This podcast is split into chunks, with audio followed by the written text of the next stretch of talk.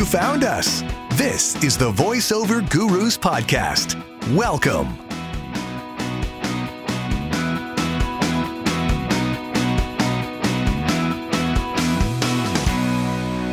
Uh, welcome back to another episode of the VoiceOver Gurus podcast. Uh, hi, Alyssa. How are you today? I am well, Linda. How are you? Doing good. It's a Monday for us. So, uh, yeah, starting off the week strong, starting off the week fresh with work, which is always exciting. Um, last week, last Thursday night, I had. Do you remember you used to come to the improv classes, Alyssa, years ago? Yeah, Of when I course first I do.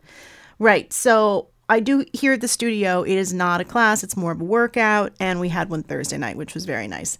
Um, and you know, everybody gets a chance to express themselves. And you always hear on all the voiceover podcasts, people talk about how important improv is for performance. And we are lucky enough today to have a gentleman who actually has his own company and everything that focuses on improv from Greenlight Improv. Hello to Nathan Minns. Hello, thank you for having me. So this is really cool because you you have like you you do a lot, you know, through your company here. Just tell us about your company a bit. Yeah, yeah. So Greenlight Improv uh, uses improv comedy as a tool to develop entrepreneurship and communication skills. So we are typically not teaching pure improv. There are many groups that are fantastic at doing that. So we use improv purely as a tool. So improv is useful to the extent that it helps us develop entrepreneurship and communication skills. We do that through workshops, keynotes, and coaching. The vast majority are workshops. Um, and that tends to be about five to 200 people. Oh wow. Yeah. So it, it can vary quite a bit. I would say average, though, is like 30 to 50. So um, that that's the gist of the company. It's using improv comedy as a tool to develop those skills. So are these people everybody's online when you have like 50 people? No, actually, the vast majority of our workshops are in person. There are some that are online, but vast majority are in person. And so, how it typically works is that someone that has a group will bring us in. So, it's uncommon that we have a workshop where someone can just walk in and say, "I'd like to learn improv." Mm-hmm. It- So- it's usually a manager that signs up. I was going to say, from my understanding, and this is really, really cool to me from from the seat that I sit in. I'm a lifelong actor, and I've always said that you know, um, like I've encouraged lawyers, doctors, anyone who speaks, a teacher, um, anyone who speaks, that you know, improv skills are really, really important because in life you're you're in the moment. Yep. And that's where success happens is in that moment. And so the sense I'm getting is probably you get called in by a lot of corporations that are either looking for um, tools for sales staff or um, kind of um, collaborative, you know, team building within the company or product launching and things like that. So that's really awesome to me. I love that perspective. Yeah, yeah, that is. It's very common. Most common things we get called in for are my group isn't connected as much as I think they could be. They're not communicating very well. That could be on the listening side or the presenting side.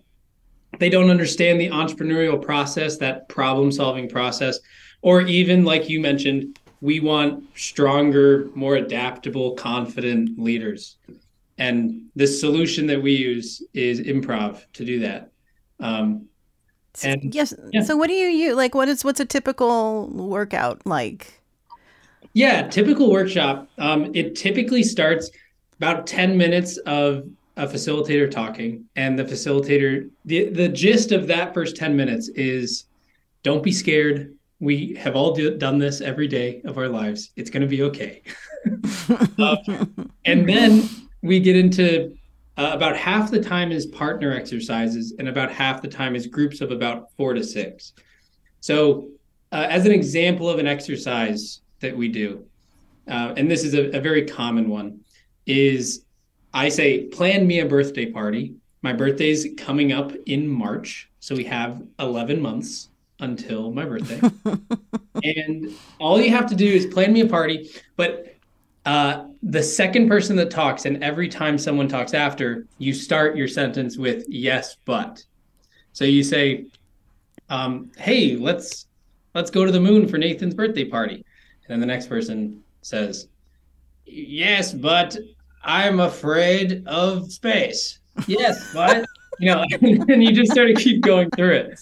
Um, you do that, they find typically that it's very difficult, but that is typically comfortable as well.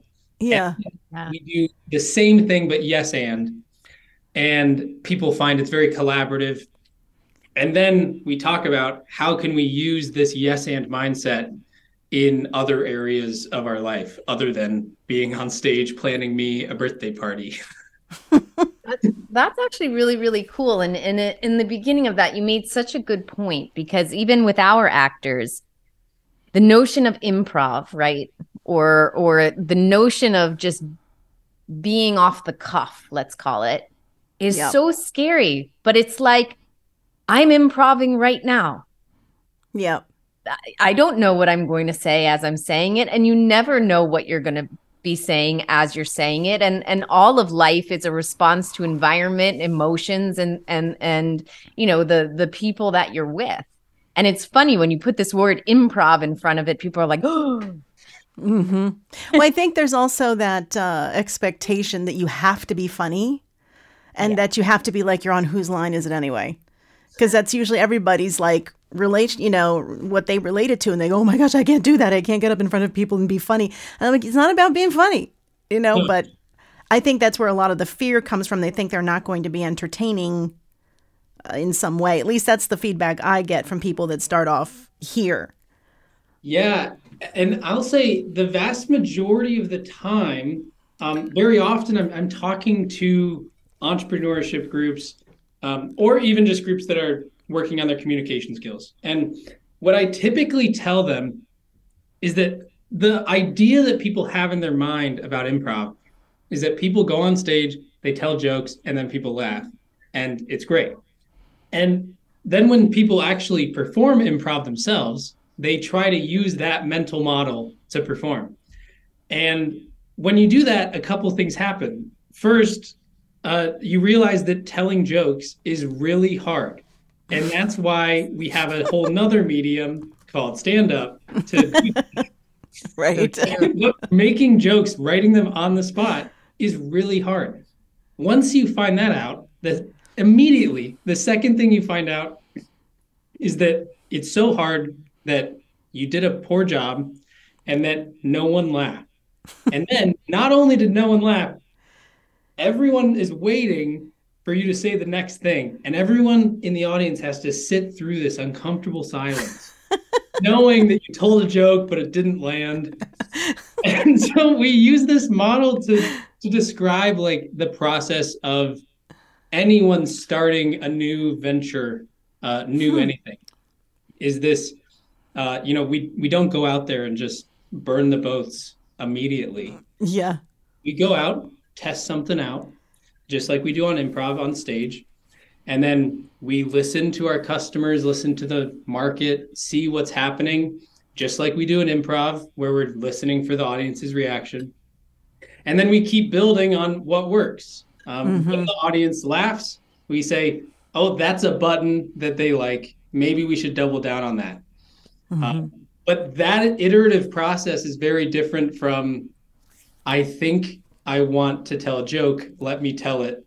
And I hope it works. I'm putting all my eggs in this basket. if it doesn't work, I'll be it's a good analogy. So I like that analogy a lot. Um, for for business and you know for or but beyond business, it's like um, you know I can even apply it to to our students in that like they'll find something that works, some genre, some read, some voice, some character that's working for them. And then they go put all their eggs in that basket.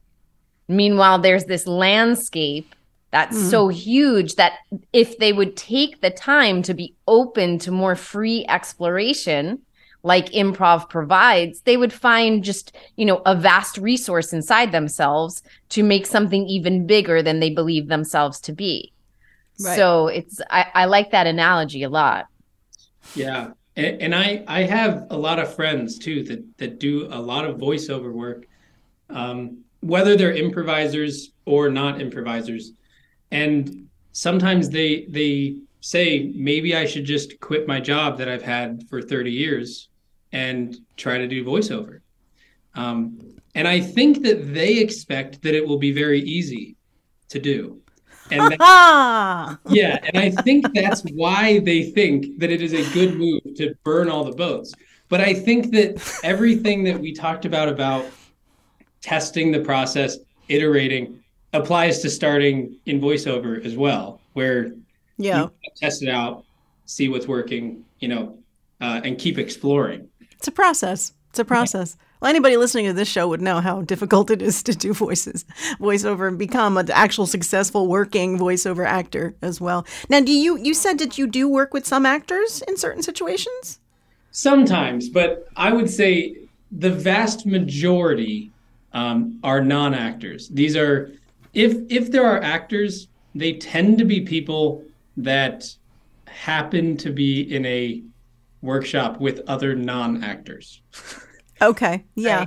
I'm doing like a workshop with uh, 50 or 100 hospital executives and someone used to be in theater.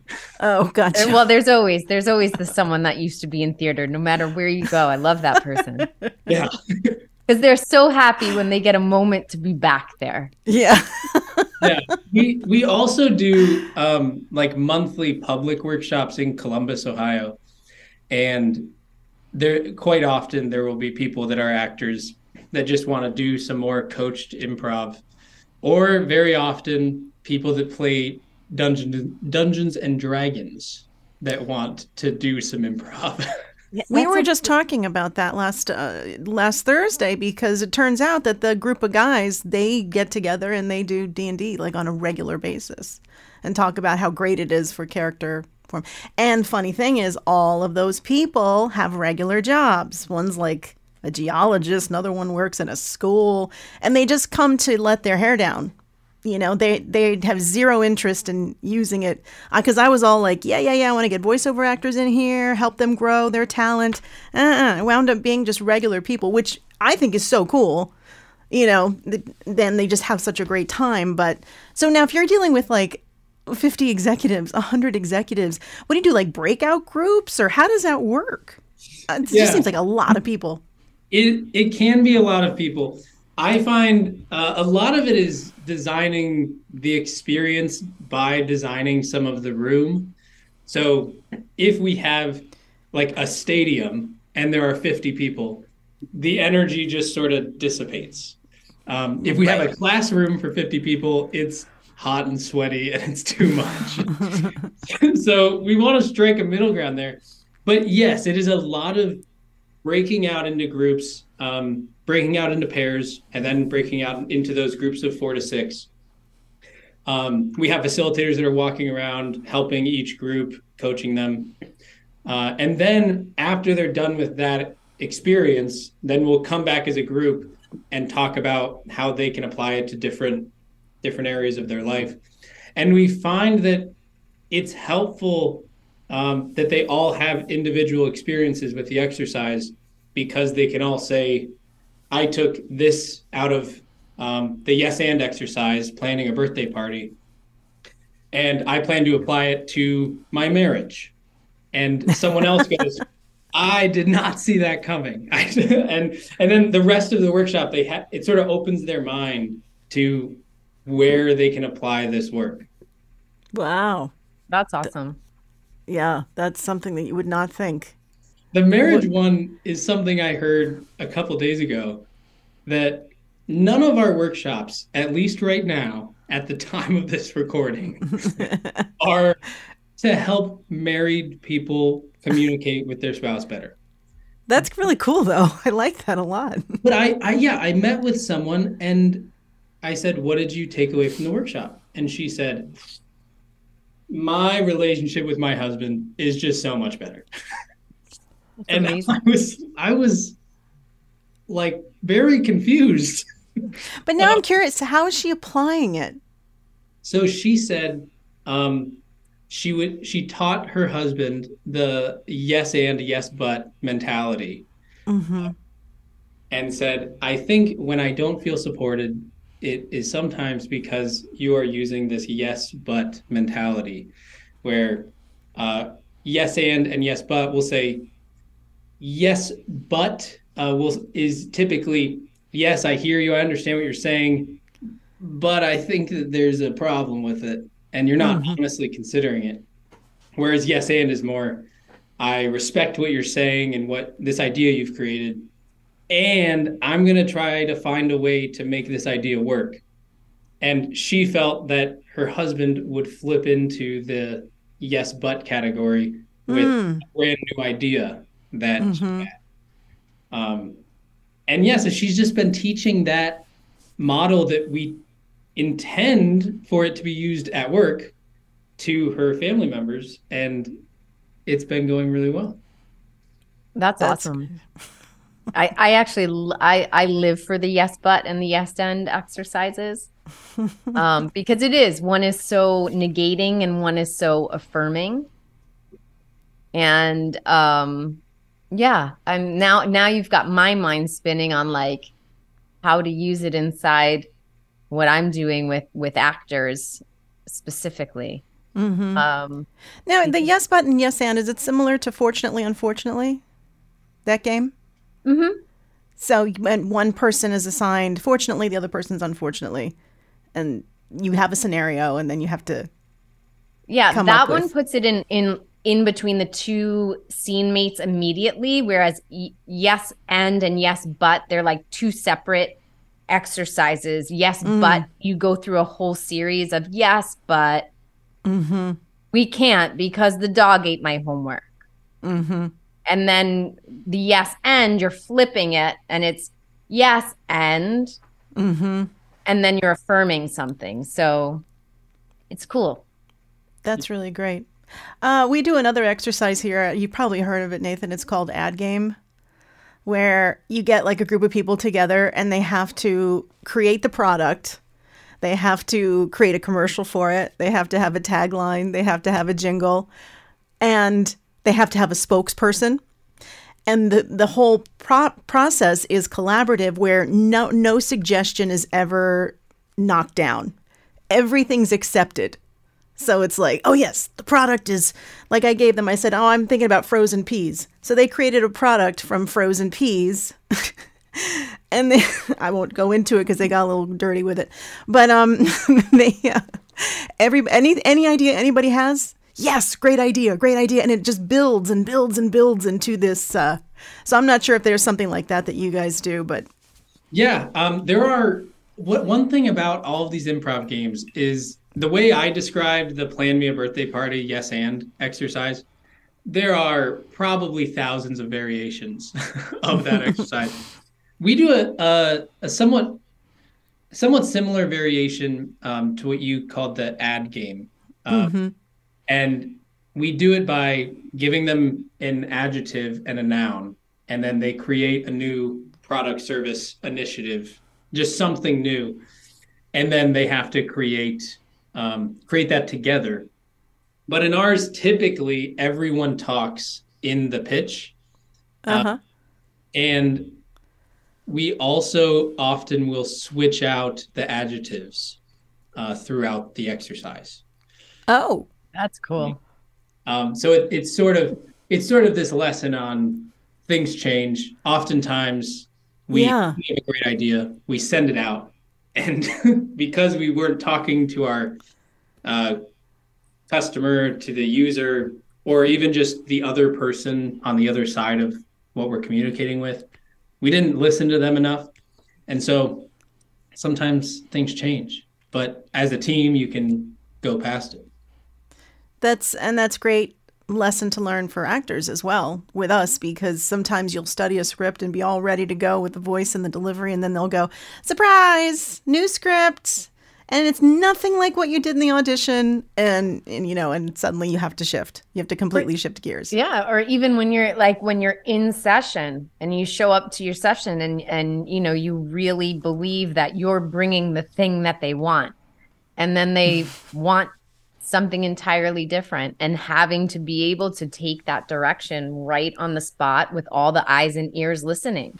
And that's like the ultimate just letting go. And I Yeah. think that's what the strength of improv is when you teach people. For th- there's the first level of when you first approach it, you have to let go of yourself. You have to let go of that editor in your head or anything that's even stopping you from participating.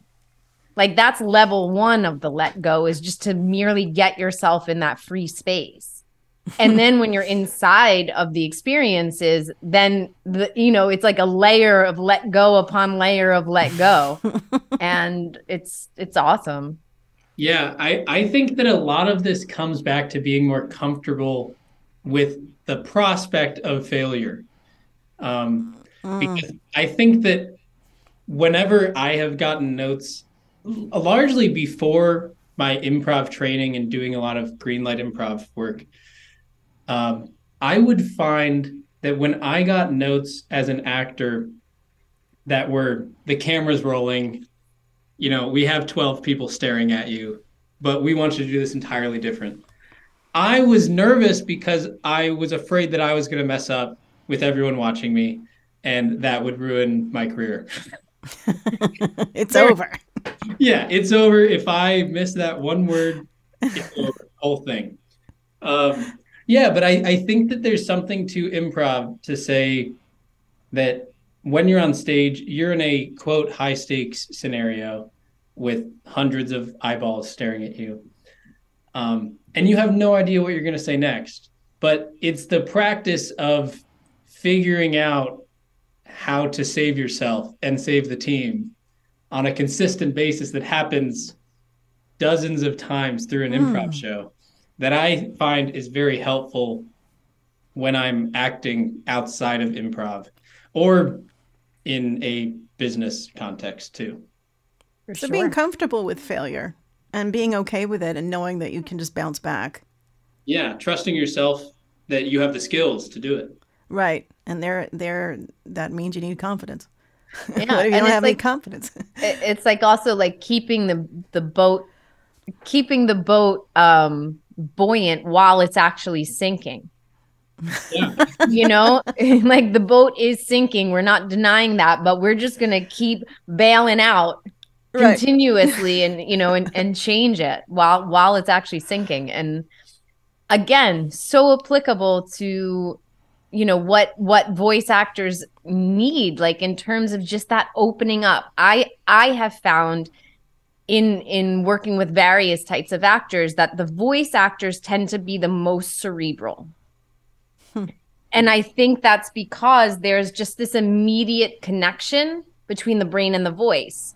And like in general when you're sitting at this mic and you're not using your whole body, your whole instrument, your all of your vessel, like it can just stay here all day. The loop can just be continuous, brain mouth, brain mouth, brain mouth, brain mouth.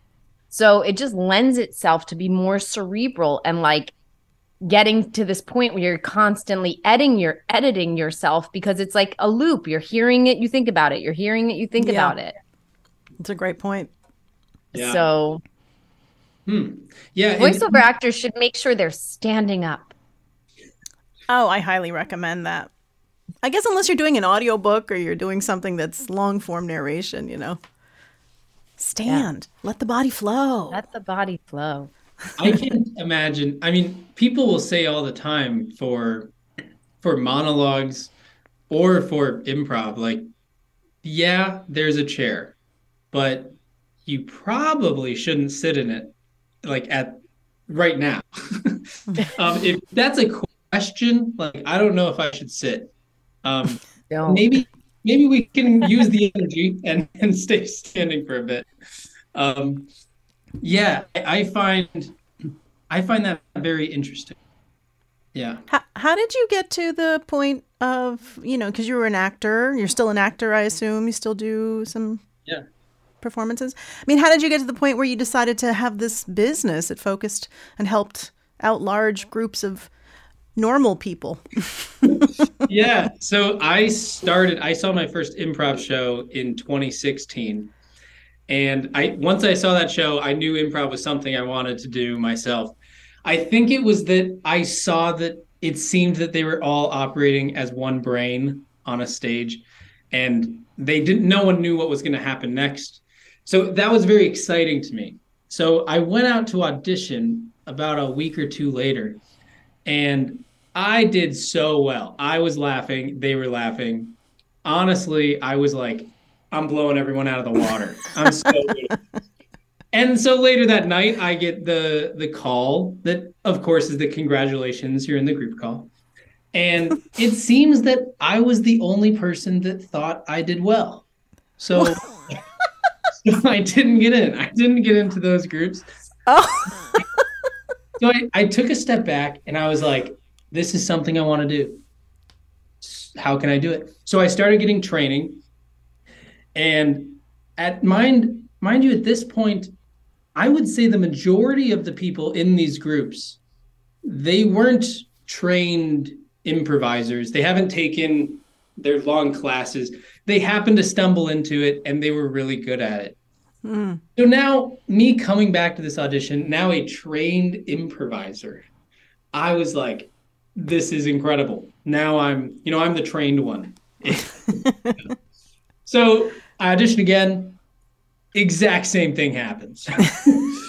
Training did not pay off, at least, at least in that that one moment. But I kept training, kept getting more work in, and just doing the improv work. And after seven auditions, I got in. wow. so We're going to give you. I know. great- Everyone hear that? Listeners, listeners, you hear that? Seven auditions. yeah. And you kept at it. So after those seven auditions, I realized, okay, improv's a learnable skill. And and I learned that because I realized that it wasn't their fault that I didn't get into the improv groups the first six times. I just wasn't good enough. I didn't deserve to be in there because I couldn't perform at that level of improv yet. But through the training, it's something that I can develop and I believe anyone can develop. Hmm. skill. And then the other thing that I realized is that as I improved on stage, I improved off stage as well. So as I became a better improviser, I became a better communicator, better entrepreneur, and a better team member. And that was really the birth of Greenlight Improv. Um, Wow. Realizing that that it's learnable and that it has effect an effect on these other skills um, and that it wasn't just me. There's been studies on on improv's effect on these things, um, and my friends were experiencing the same thing. So then I I started the company um, in 2019. So about three years after initially discovering improv. Wow. That's, very great. cool. It's I, I just find that fascinating. It's what a what a great business concept. Be- Yeah, it it is it is nice uh, to to share that story in the workshops, um, because it, it just shares that like, yeah, in a lot of these kinds of, we'll call them like low entry, low barrier of entry kind of things, like a lot of people assume that they can do voiceover because they have a microphone on their phone, and a lot of people think that they can start a business because they have an internet connection. And you can get started in both of those areas Right. um, very simply. But it takes uh, it may take a couple rejections and a decent amount of work to be able to stand out uh, in in the marketplace when there are so many people Doing the same Yeah. thing. Mm-hmm. Yeah. Totally. absolutely and and you know you you put that key in on your own training and you know obviously linda and i are going to speak to our students about training but it's really not from the perspective of the business as much as the perspective of our own experience i mean the the number of classes eh, you know, I didn't even go, I, I went to conservatory schools. And then after I finished conservatory schools, I went to every single training you could go to, weekend long. They, it never stopped. Yeah. It, it it it should never stop Yeah. It's important to continue. because while you're you know when you get comfortable in in anything somebody's behind you learning more. That's Yeah. scary, Alyssa. but it's true. Or it's like in business somebody's inventing the next thing. Somebody yes it's the same foundation of an idea but they've moved on to the next and you're just sitting in what's working. You have to you have to be ready for the pivot Push yourself. So now, Nathan, you're just you're in Columbus? That's true. Yes. Okay.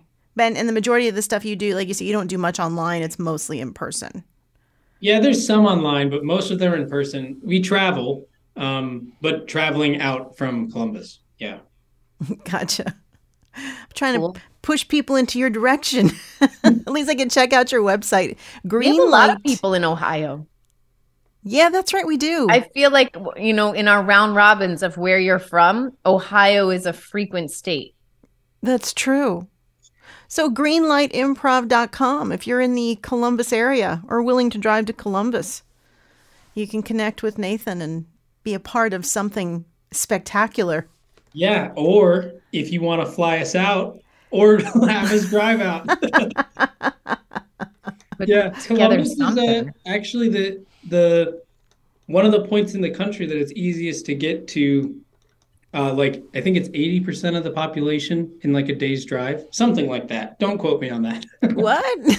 but it, no, because there's so many people on the the East Coast, and you can drive. Like we could drive to Atlanta in one day, New York, mm-hmm. Chicago. You know, Yeah. we get a pretty much the eastern half.